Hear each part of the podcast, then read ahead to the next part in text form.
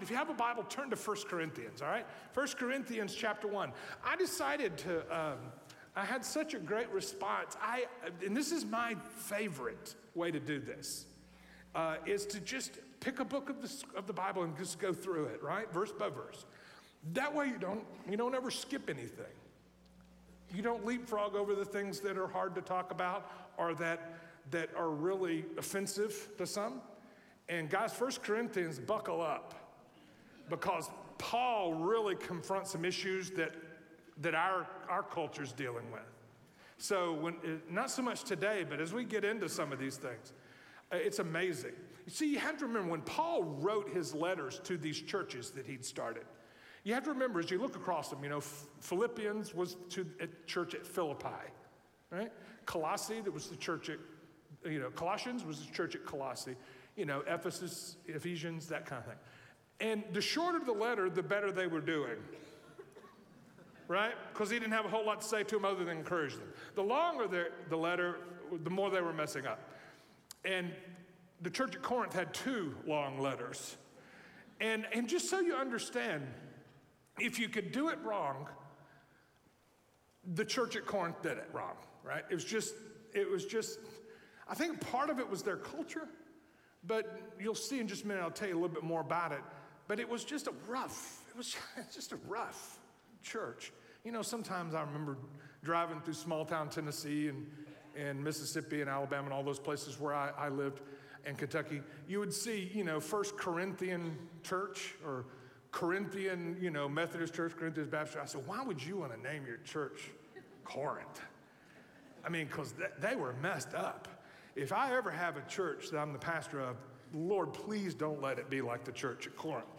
And let me tell you a little bit about that's why, but I'm glad because Paul wrote all of these corrective things and it's good. Paul, ha, Paul has Paul talked taught to us about how God has not called us to adapt to the culture, right? And and He's called us to change the culture. But the problem is, is that the culture is so inbred sometimes in us that we don't realize the difference. So, looking forward to share that with you.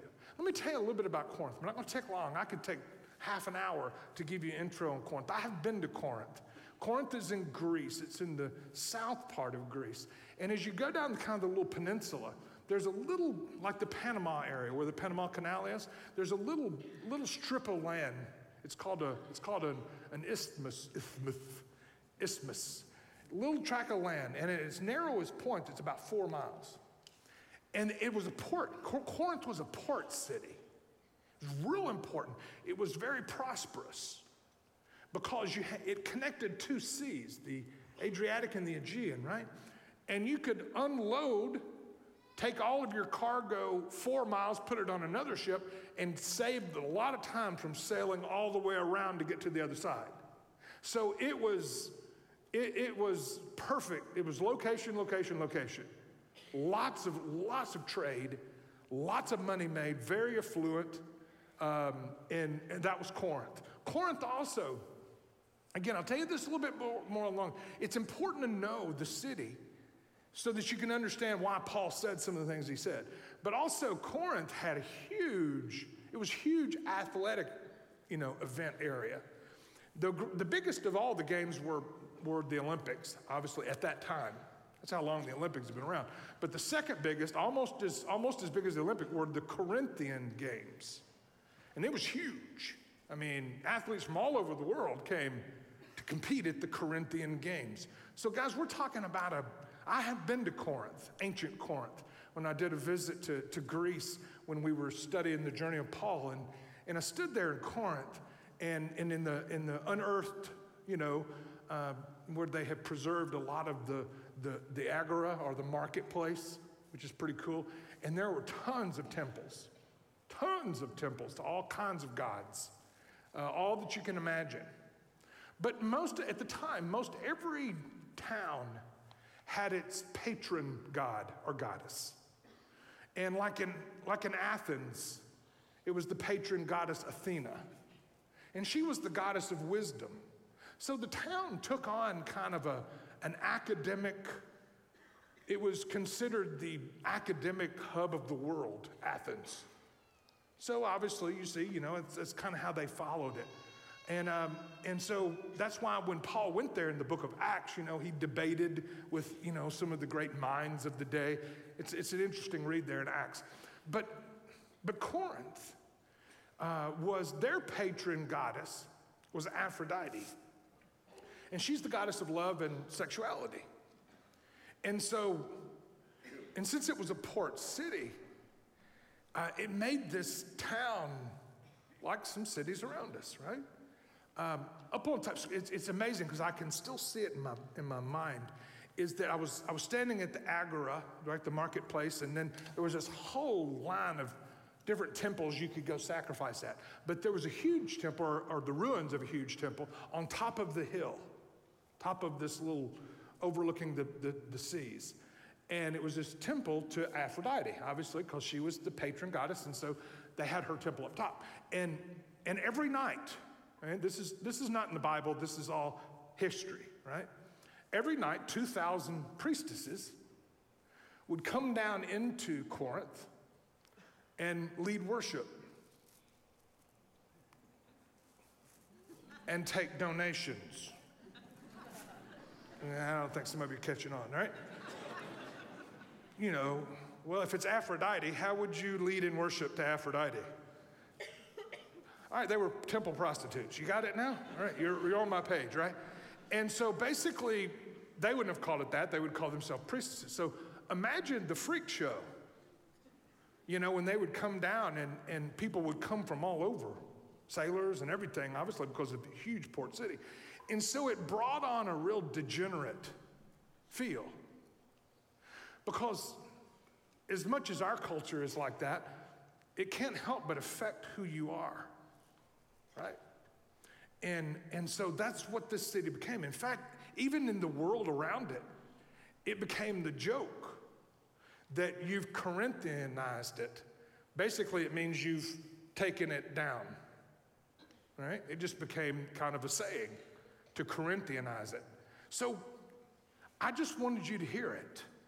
Because this is where, this is the church Paul's writing to. He went into there and he just began to share the gospel, and lo and behold, God began to work. These people were coming to know Christ in the most unlikely area in the world. God was working. And so, obviously, they had more baggage than a 747, obviously, from where they grew up. But God specializes in that kind of stuff. He really does. You're going to see it in this chapter. He specializes in the lost cause, right? That where, when everybody else says there's no hope, all of a sudden God will make something happen in such a way. It's, it, I don't know why God likes to do that, but He likes to do that. We'll find out in this chapter just how much He likes to do that. But in the meantime, they were having a hard time getting over the baggage from their past and having a hard time discerning what was who they were in Christ versus the way they'd been brought up all of their lives. A lot of us who are believers in this room, you come from a past. But the cool part about it is, is that you give it to Him and God specializes in making something out of nothing or either, if you will, however metaphor you use, are making, uh, are, healing that which is damaged, you know, healing the brokenhearted, all of, all of Luke chapter 4. So when you take a look, it's, it's a great story, but it's the whole, this whole first, this whole first Corinthians is corrective. I mean, to show you how bad, I mean, to them, you know, the Lord's Supper became a drunken party. Well, you have wine and food, then why not make a party of it, you know? It was their culture. But that didn't make it right. Does that make sense? That's where it's going to get a little politically incorrect. Not so much today, but in the weeks to come. Because, because the difference he makes in our lives is, is done through us. And that's why I've always been able to say, you're going to hear it today. I mean, if, if you've had struggles in your past, then then, then you're in good company, right? Because God specializes in making a difference in your life, especially when you think there's really no hope, right? I don't know, that's just who I am. That's not the truth. It's, it's incredible. That's, it's a tough book, but it's also a book of great hope. And I just, I thought it'd be a great one this the front of the year. We're just going to go through every verse, some real controversial verses, right? And you know me, we're just going to kind of, we're going to plow right through them, right? And I don't care. I, you know me, well, I do care, but I don't care that every, if people get offended. Why? If you're going to get offended, if it's God's word, then you'll have to get offended. But I'm not going to back up from it. We're going to look at it. So it's going to be neat, all right? So today's title is Purpose. I'm going to have to go through this a little uh, in, in a quicker way, right? But today's purpose. And I want you to know that Paul wanted them to see that their new life in Christ now had a purpose and that they needed to see what that was. Take a look at chapter one.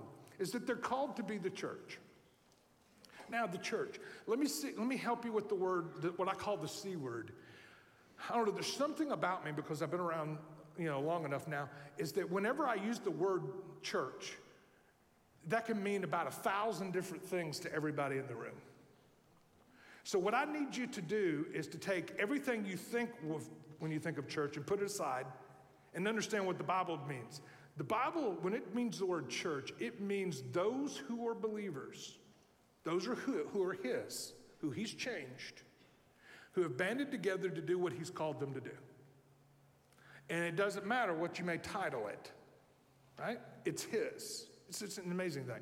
But he goes on to say in chapter 1, verse 1, it says, Paul, called by the will of God as an apostle of Christ Jesus, and our brother Sosthenes, that was his traveling partner at the time, to the church of God that's at Corinth. Right? So what he's saying, it's God's. It's his. It's not Baptists, it's not Methodists, it's not Catholics, it's his. And so that's why sometimes when, uh, you know, when somebody will say, well, I, I go to Indian Rocks, right? I'm pastor at Indian Rocks. Why? Because it's his church, right? And so, and so that becomes the picture. To the church of God's in Corinth. And look at this to those sanctified in Christ Jesus. The word sanctified, well, sanctified in Christ Jesus, called to be saints together. I think it really funny that he calls the believers at Corinth saints. If you've ever read the book, then you it, it's funny. But remember, I ask you this question: What does the word saint mean?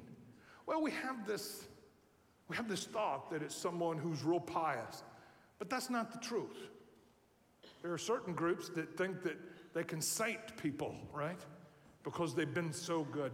But that's not the biblical thought. The word saint means one who is holy. The word sanctify can you put it, see it there? That is basically the same word as saint. But sanctify is the process of making someone holy. Now, I, I've been talking to you now for over a decade. How is one made right with God? How is one made holy? Well, it's definitely not your effort, right? It's grace, it's a gift. You are made holy. You aren't holy in and of yourself, and you never will be. Why? Because the Bible says, for all have sinned, right? So you're never going to be holy in and of yourself. But that's what Christ did at the cross? That's the gospel. Who Christ is, what he came to do. What he did at the cross was he took your unrighteousness, paid for it, and gave you his righteousness. Therefore, you have been made holy. So, therefore, if you are a believer here today, you are a saint. Notice the word sanctified is past tense. That is, it's happened to you. You may not feel real holy, but you've been made that way, whether you feel that way or not even the people in Corinth. And that's good news. That's real good news. So, therefore, we don't saint people. He does by making them holy in Christ. Does that make sense? So it's an amazing thing. And I, I don't have time to, to go through all of it, but I just wanted you to see that. He says, called to be saints together with all those who are in every place who call upon the name of the Lord. So Paul wants them to know that they're not just part of this little exclusive club, but God's doing work all over the world. And you're part of it. Both their Lord, it says here, and ours. Who's their Lord? That is everywhere else. Okay? Grace to you and peace from God our Father and Lord Jesus Christ. I give thanks to my God. Now, this is such a powerful verse. He says, I give thanks to my God always for you because of the grace of God that was given you in Christ Jesus. In other words, I want you to think about this.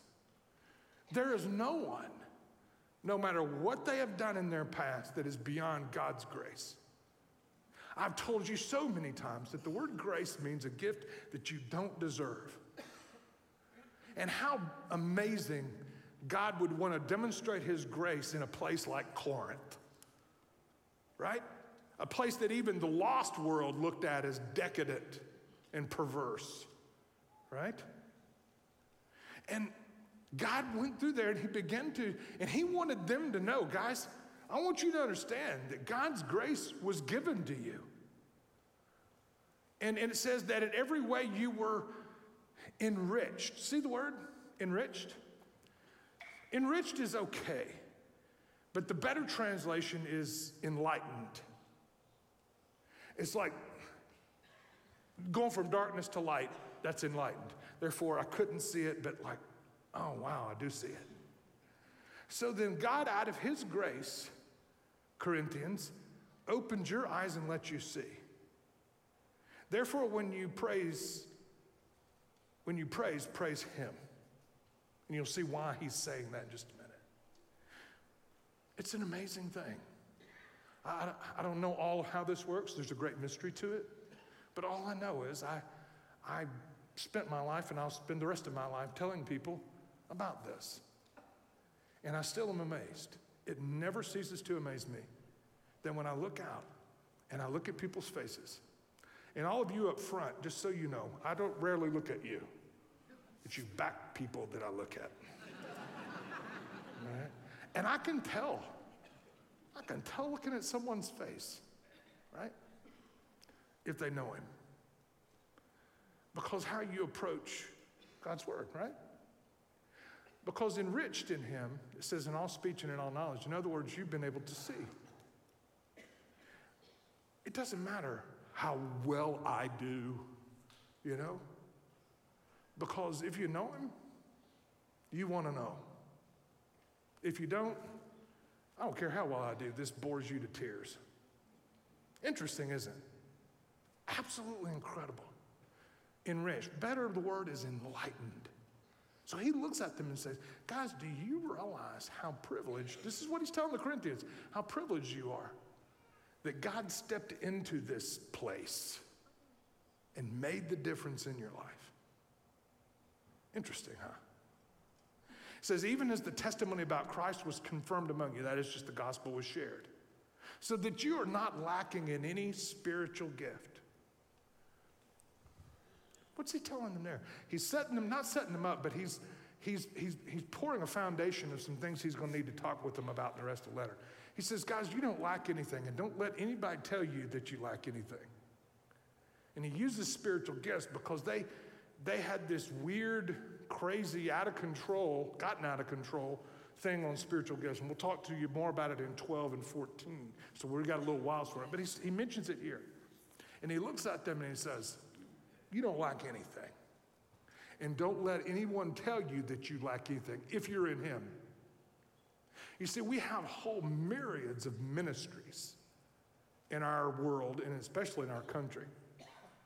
And so many times they try to tell you that you're, it's, it's great to have Christ. They don't say it just this way, but, but you also need this.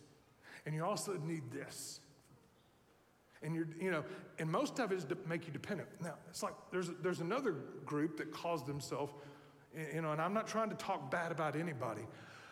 I just want you to hear it so you can understand this verse. That call themselves, you know, the full gospel. Anybody know what I'm talking about? The full. Now, what does that imply?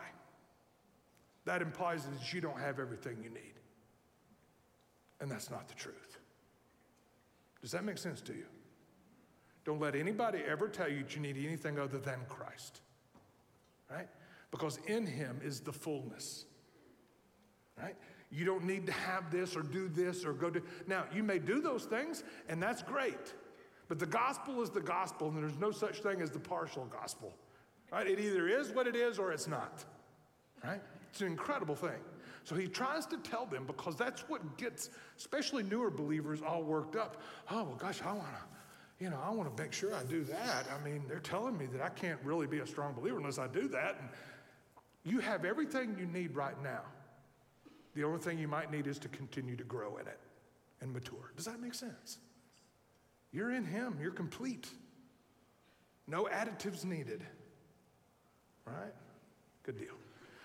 As you wait for the revealing of the Lord Jesus Christ, who will sustain you to the end. Therefore, you'll find the strength to do what He's called you to do as you do it.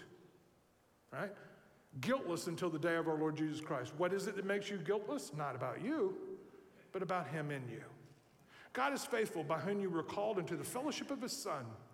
I love the word fellowship. The word fellowship.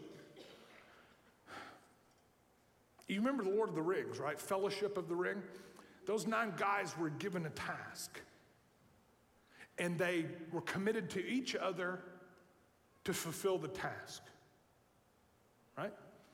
And so, fellowship is a good word to, when you understand who we are supposed to be as a church.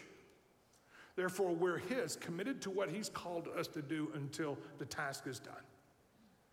That is who you and I are supposed to be. God is faithful. He's called you into this fellowship, right? I don't know about you, but growing up as a kid, whenever I thought about the word fellowship, it was, it was always something you ate. All right, if, you ever been, if you haven't been around church much, okay, that's fine. But most of the time you see the word fellowship, they're going to eat. Oh, well, we're having a fellowship after church. Well, that means you're probably going to have ice cream and everything that's bad for you. All right. So fellow, but in, in reality, fellowship is being, is being partnered in a, in a task, usually a very important task.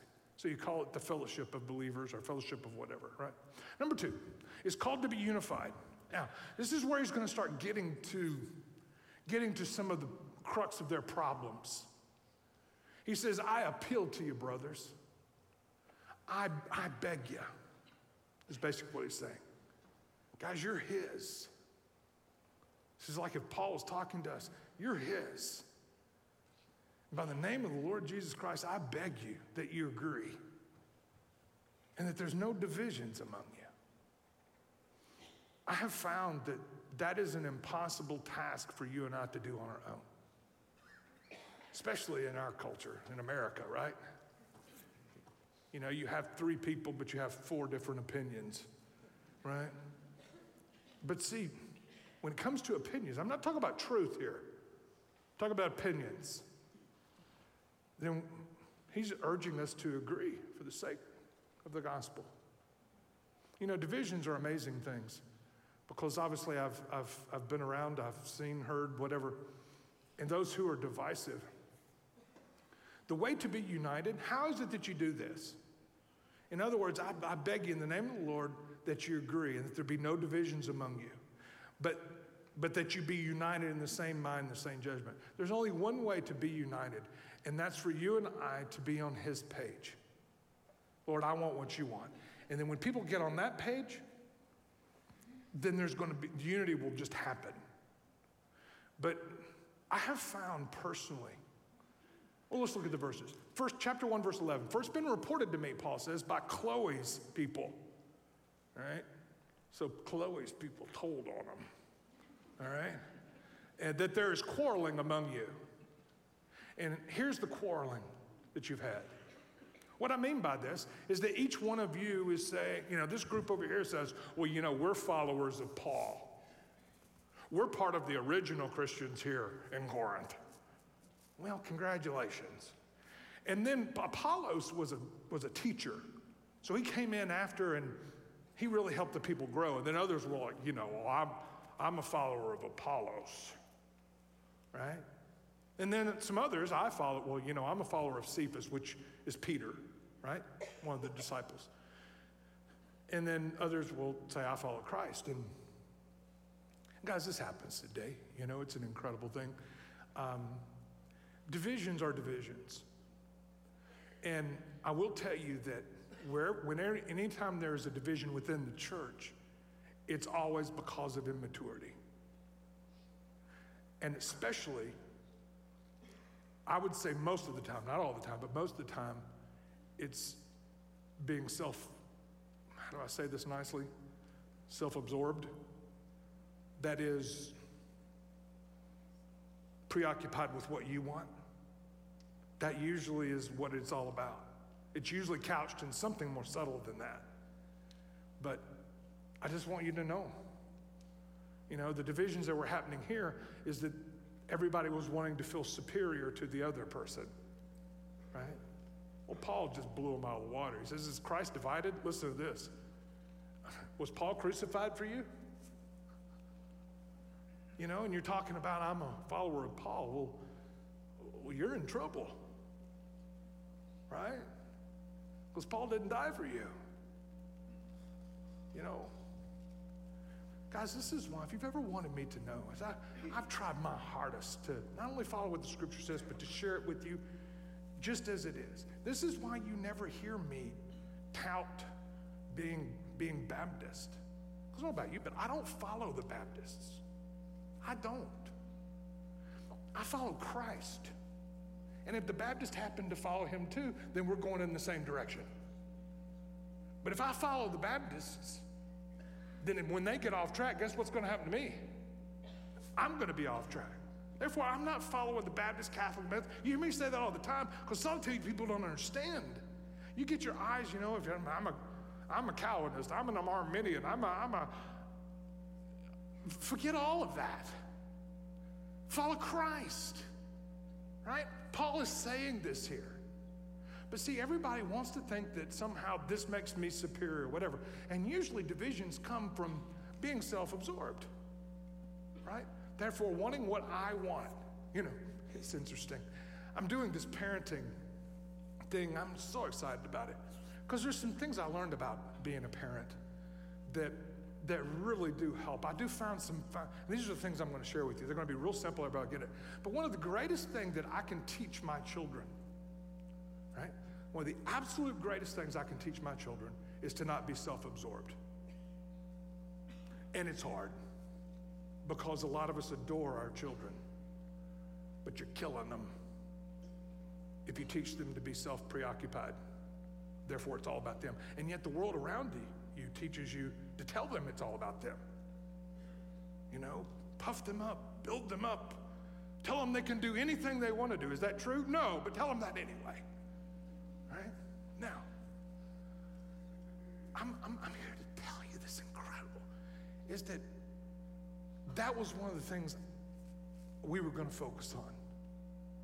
Because self preoccupation causes them to be very divisive wherever they go. Let me give you an illustration. Right? Like, it's so funny in my family. I know, I know you may, a lot of people think things about me that just aren't the truth, but I have four children and a wife, and then there's me. So there's six of us. All right? all five of them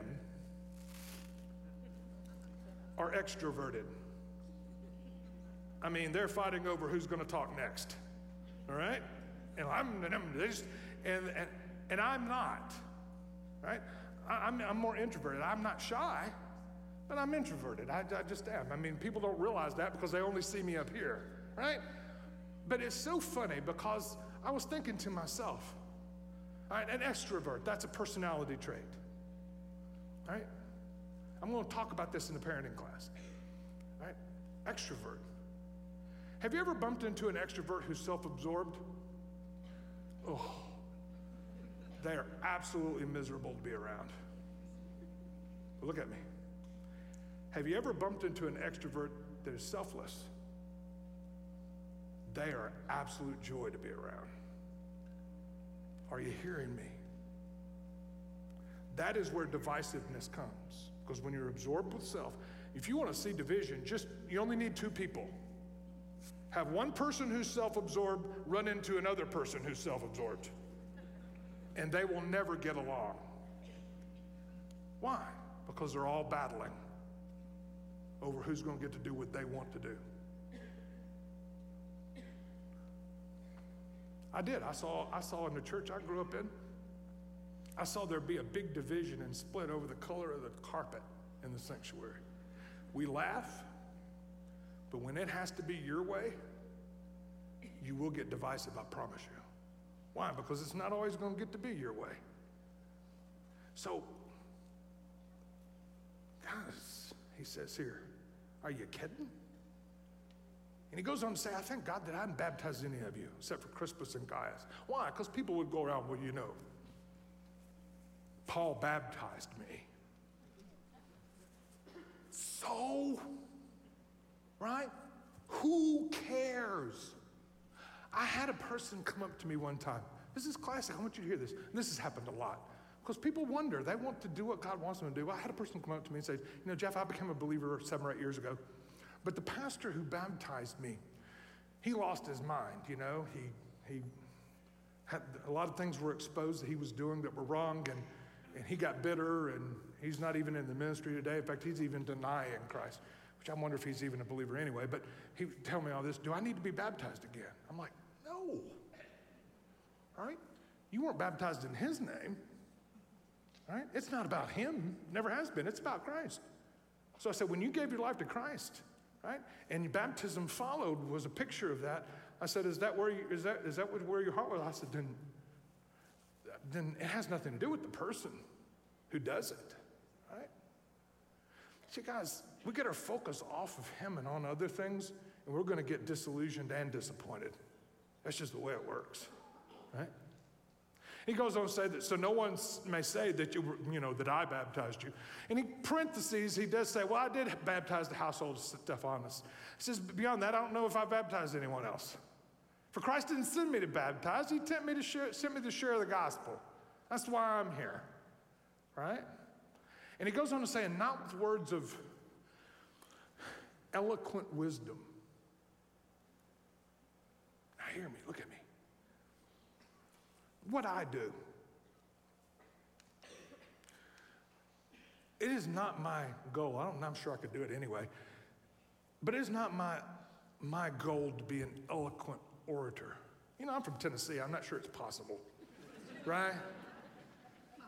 But the passion of mine is that you understand. Absolute passion. I couldn't care less if you were impressed with my oratory skills. Seriously. I learned from this verse. Why? Because eloquence robs the cross of its power. Isn't that interesting? Look at the last part of the verse. And not with words with eloquent wisdom, lest the cross of Christ be emptied of its power. Because when it's all about the speaker, you get your eyes on the speaker. You know, we have these rock star communicators, you know, in the Christian world and people follow them, and it scares me. Because I'm wondering are you following him? Have you lost sight of what you're following? These are things you, need, you not need to hear, but these are the things he was teaching the people in Corinth that they needed to understand so that they could be who God's called them to be, so they could be used. Interesting. Number three, it's called to proclaim Christ crucified. This is where I'll close because he, he said, he, he makes some great statements here, and I just want you to hear. He said, For the word of the cross is folly. A better word here is foolishness. Oh, that's just foolishness. All right, so the word of the cross is foolishness to those who are perishing. And obviously, I, I, again, as I told you before, I look out, you can tell. You can just, it's so easy to tell. Because if you don't know it, if you don't see it, then it's like, it's like me sit, sitting in a molecular biology class, you know. Some of you who are in that, you, you saw, oh, that's great. I said, no, no, that's terrible. But if you, if you don't know anything about it, then yeah, it's going to be dry and boring. But for those that are changed by it, it's the power of God because you've seen it work in your life. He goes on to say, For it is written, I'm going to destroy. All right, the wisdom of the wise and discernment of the discerning I will thwart. And it's so true. The great wisdom of these scholars in ancient Greece, they look back at their old writings and just laugh. You know, how primitive. We've grown so much now. But you do realize that the smartest people today, in 100 years, they'll be laughing at you for the wisdom you've had. You know, it's just amazing. That's why it says here uh, that God's going to destroy that. He goes on to say, Where is the one who's wise? Right? Where's the scribe? Where's the debater of this age? Has God not made foolish the wisdom of the world? Right? That's what he's saying. That's why the academic of our world struggles so much. it only makes sense that the gospel would be simple. Because if it wasn't simple, then only the intelligent could be believers. And that's, I can tell you, that's not, the, that's not who God is. Right? For since the wisdom of God, the world did not go, know God through wisdom, you will not find God through smarts. I think that's interesting. But it pleased God. This is interesting. I did a study one time, it was great, personally. I went through all the scriptures, Genesis, Revelation, to find just the passages that pleased God. And this was the strangest one. It actually pleases God that through foolishness, what most people or what a lot of people call foolishness, it's that very thing that's making change in people's lives. You know? It's, it's, it's, it's really neat. He goes on to say that the Jews demand signs, but the Greeks want wisdom. In other words, the Jews want to see power, and the Greeks want to see wisdom. Because at the time, you have to remember that Greek philosophy was all about, you know, spouting off all of this philosophy, you know, Epicurean, Stoic. They had all kinds of little theories and thinkology and all of the rest. But Christ said that we preach Christ crucified. That's the second part of the gospel, what Christ came to do. Who he is, we just talked about at Christmas, right? And he goes on to say this a, it's a stumbling block to our Jewish friends, and it's foolishness to the Gentiles. But to those who are called, both Jews and Greeks, it's the power and wisdom of God. It's like, wow. Once He's opened your eyes and let you see, it's like, wow. Wow. Amazing. For the foolishness of God is wiser than men, and the weakness of God is stronger than men. Now, he says something in verse 26, and I'm going to tie it all together. And here's where I want to close, and I don't want you to miss this. Because this is going to, this is going to maybe bother a few of you, but bring great hope to the rest of you. All right, you ready for it? How you like that intro? All right, here we go. For consider your calling. Now, what's he talking about? When you became a believer. Remember the time you became a believer and what God's called you to do and to be, who he's called you to be. Right? So if you're a believer in here today, I want you to remember that. Remember this, brothers, talking to the Corinthians, that not many of you were Phi Beta Kappas. Right? Not many of you made the honor society. In other words, not many of you were overly intelligent according to worldly standards. You hear where he's going? He says, Not many of you were powerful. Right? That is great leaders, that is whatever you want to call it. And not many of you were of noble birth. But God has chosen what is foolish in the world in the world's eyes. It's not foolish, it's just foolish in the world's eyes. To shame, I like the, I like the King James better, confound. In other words, make them scratch their head. Shame the wise. He's chosen that which is weak to confound the strong. God chose what is low and despised in the world, even the things that are not, to bring to nothing the things that are, so that no one, no one will be, be able to boast in God's presence. All right, now go back to 26 or 7 where it says, not many wise, not many whatever. I want you to see this. Now, all right, uh, one before. There we go. For consider your calling, brothers. Now, I'm not going to have you raise your hands, but there are a few of you in here that are, are really intelligent. Top 3%. All right? All right, you are. You, you made a 30 30 whatever on the ACT and a 15 whatever on the SAT, right? You went to wherever you went to and you are one smart person, right? There's some of you in here that are powerful. That is, you, you just, you have strength. You're extraordinary, right? Some of you were born into a family that was incredible. So there's some of you in here that are highly talented but don't worry, God can still use you.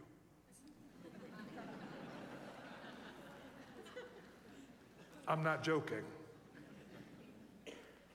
not many of you were wise. That doesn't mean that not any. But for some reason, the God that we serve loves to use that which is weak and to be strong through them. The hard thing, and this is where I might bother you a little, the hard thing about talented people, and the hard thing, the real reason that God can't use them is because they have such a hard time getting over themselves. Right? Paul was one of the smartest people in the scriptures, no doubt. And God had to break him in half before he could use him. In other words, God can only fill what's empty. So he usually has to empty you in order to fill you. But if you're just a common average person, strap on, God can really use you.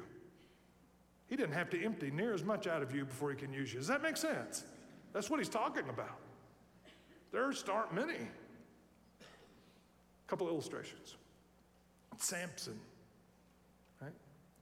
You remember, you remember all the all the pictures of Samson was this, you know, steroided up kind of guy. you know, and and but that wasn't the truth. My bet he was 150 pounds. Right? Because everybody kept asking, his enemies kept asking, what's the secret of his strength? Because it's obviously not from him. Why? Because God specializes in making strong that which is weak. You see, everybody knew it was God in Samson. They knew Samson couldn't do that. I don't know why, but God loves to do that kind of stuff.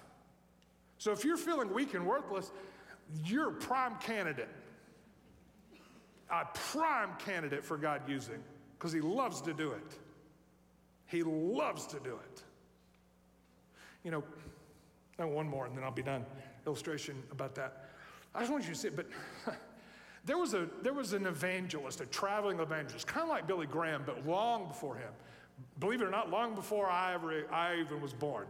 And his name, I want to see how many of you know him. His name was Billy Sunday. Now, raise your hand if you've ever heard of Billy Sunday.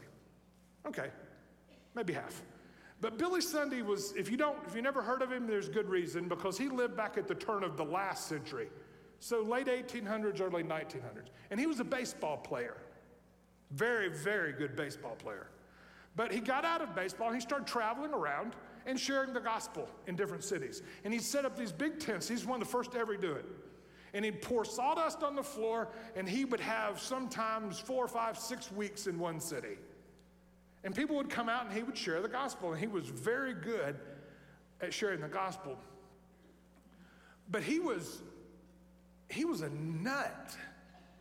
He was strange, one of the strangest people. And let me tell you what I mean by strange. I remember I was reading, because when I was in school, I never heard of him until I got to school and we started reading about different times. And, and so I read a, a biography of him. And in the biography, I mean, he would do strange, really stupid things. One time he came out on stage and he was sharing with the audience, and he stopped. He says, I can't, I can't take it anymore. And he pulls out a gun, he puts it to his head, and he pulls the trigger, and falls lifeless to the stage. And it was just like this. Everything went quiet.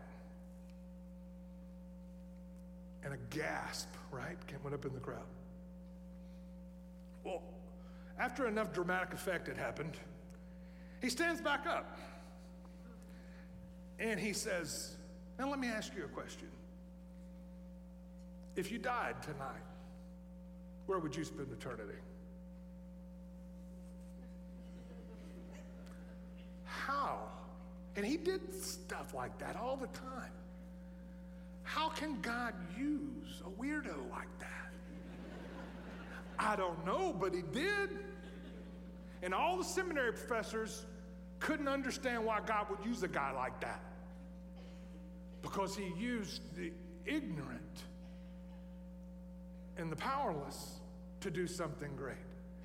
Because if you ever listen to his message, his message was as clear as it could be. I don't know. I don't know why God does that, but he does. And therefore, sometimes people will say to me, man, if so and so would just become a believer, boy, the difference they could make. And you know, I'm thinking to myself, probably not. Probably not. You know what I mean? Because that's doesn't seem, and God does use it sometimes, but He has to work harder to use you if you're ultra talented. Paul was given what they were called a thorn in the flesh to keep his trust in who God was. I believe because he was just so talented. Because what happens is when you're ultra talented, you, you, you have a hard time not trusting yourself when God wants us to trust Him. If you have no confidence in yourself, then you're, you're, you're, you're, in, you're ready to be used, right? Because if you'll trust Him, He'll give you all that you need to do what He's called you to do. It is an amazing thing. Guys, this is what the book of First Corinthians is about. It's trying to get the Corinthians off of a worldly thinking way of thinking and into what God can really use. And history tells us that this church at Corinth wound up turning the corner and really making a huge impact in an area that needed a huge impact. But he used a group of people that were highly unlikely. I don't know. It's, it's interesting to see. So as we as we walk through, right? Um, I've got to close, but one more story about Billy Sunday, right? A guy came forward Right? A guy came forward in one of his little talks, right? And, and Billy Sunday got his eye on one guy. He came forward and he had this long beard. And he was crying. God had broken him. He was wanting to give his life to Christ. And Billy Sunday kept talking and he, he just couldn't get his eyes off of this guy. And so eventually went down in the crowd and he went up to him and he grabbed him by the beard and said, honk, honk and then went back up and finished the invitation. How can God use a person like that? I don't know. But God did. Because He uses that which is weak to confound the wise. Because people go to seminary for years to learn how to be an orator and have everybody be real impressed with their oratory skills. And he winds up using a baseball player that can't even use correct grammar. Interesting how it works, huh? I don't know how, I don't know what to tell you other than I just, I have a strong desire for you to see First Corinthians because I think number one, is going to be an encouragement to a whole lot of us. But number two, it's going to confront a whole lot of things. But it's going to be wonderful no matter what.